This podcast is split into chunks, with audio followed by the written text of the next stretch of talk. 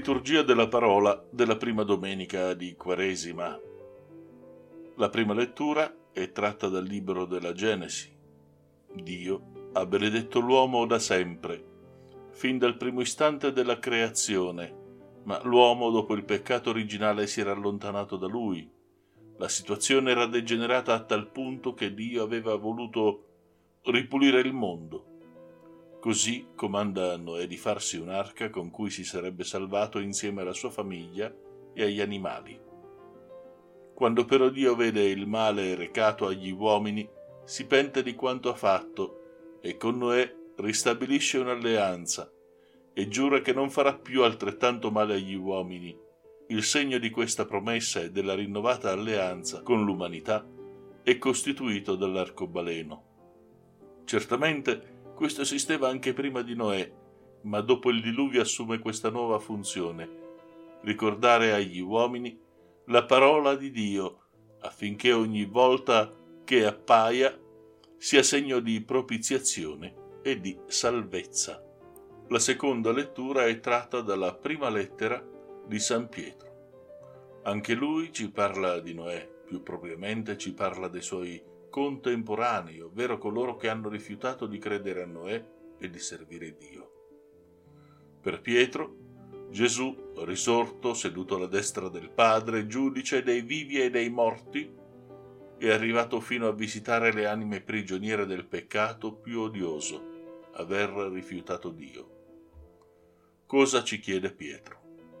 Di farci imitatori di Gesù nel momento più arduo della sua vita, quello della passione, si tratta quindi di sopportare e perdonare chi ci fa del male, derisioni, ingiurie, persecuzioni. Perché? Perché Gesù è morto in croce per tutti, per i contemporanei di Noè come per Noè, per noi come per chi ci fa del male. Bello questo brano di Pietro, quindi, che ci invita a superare noi stessi ed amare anche chi ci crea sofferenza come Gesù, con gli impenitenti e i peccatori inveterati perché ricordiamocelo, con la misura con cui misuriamo agli altri, sarà misurato anche a noi.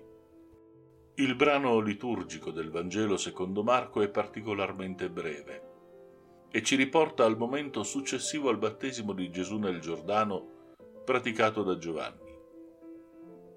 Dopo quel momento Gesù è spinto, dice Marco, fu condotto, dice Matteo, nel deserto il deserto era il luogo del primo incontro con Dio, così per Mosè con il roveto ardente e per Israele liberato dalla schiavitù d'Egitto. E i profeti avevano indicato il deserto come il luogo in cui tornare per riscoprire il primo amore con Dio, vedi Osea. Benché breve, questo brano ci offre due quadri principali. Il primo. In questo luogo di preghiera e di ascolto della parola di Dio Gesù deve fare luce sulla sua situazione, capire che cosa Dio vuole da lui e come realizzarlo al meglio, proporsi come profeta oppure in un modo diverso.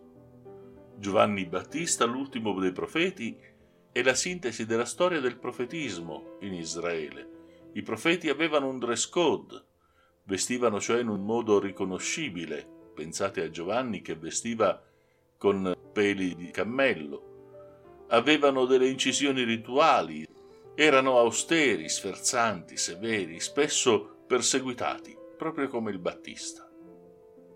Scorrendo però la parola troviamo un altro personaggio, un vincente mai acclamato, anzi un vincente perseguitato ed oppresso, mai sferzante, mai severo, al contrario, buono e paziente, come una pecora muta davanti ai suoi tosatori è il servo di Yahweh, il servo del Signore, uno che non fa udire la sua voce nella piazza, ovvero non fa piazzate, non strepita. I Vangeli non ci raccontano in dettaglio cosa e come Gesù abbia vissuto in quei giorni. Marco poi è il più stringato di tutti e ci dice solo che vi andò per essere tentato.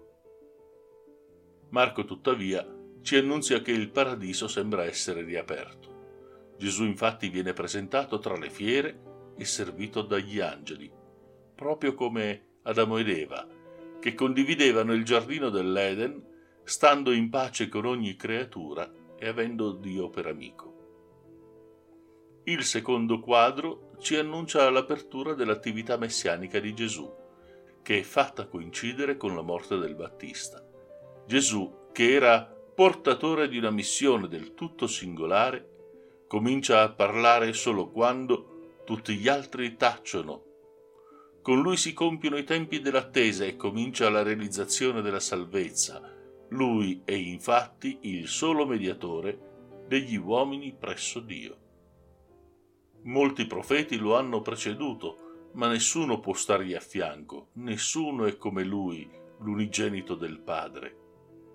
Certo, durante la trasfigurazione compaiono accanto a lui Mosè ed Elia.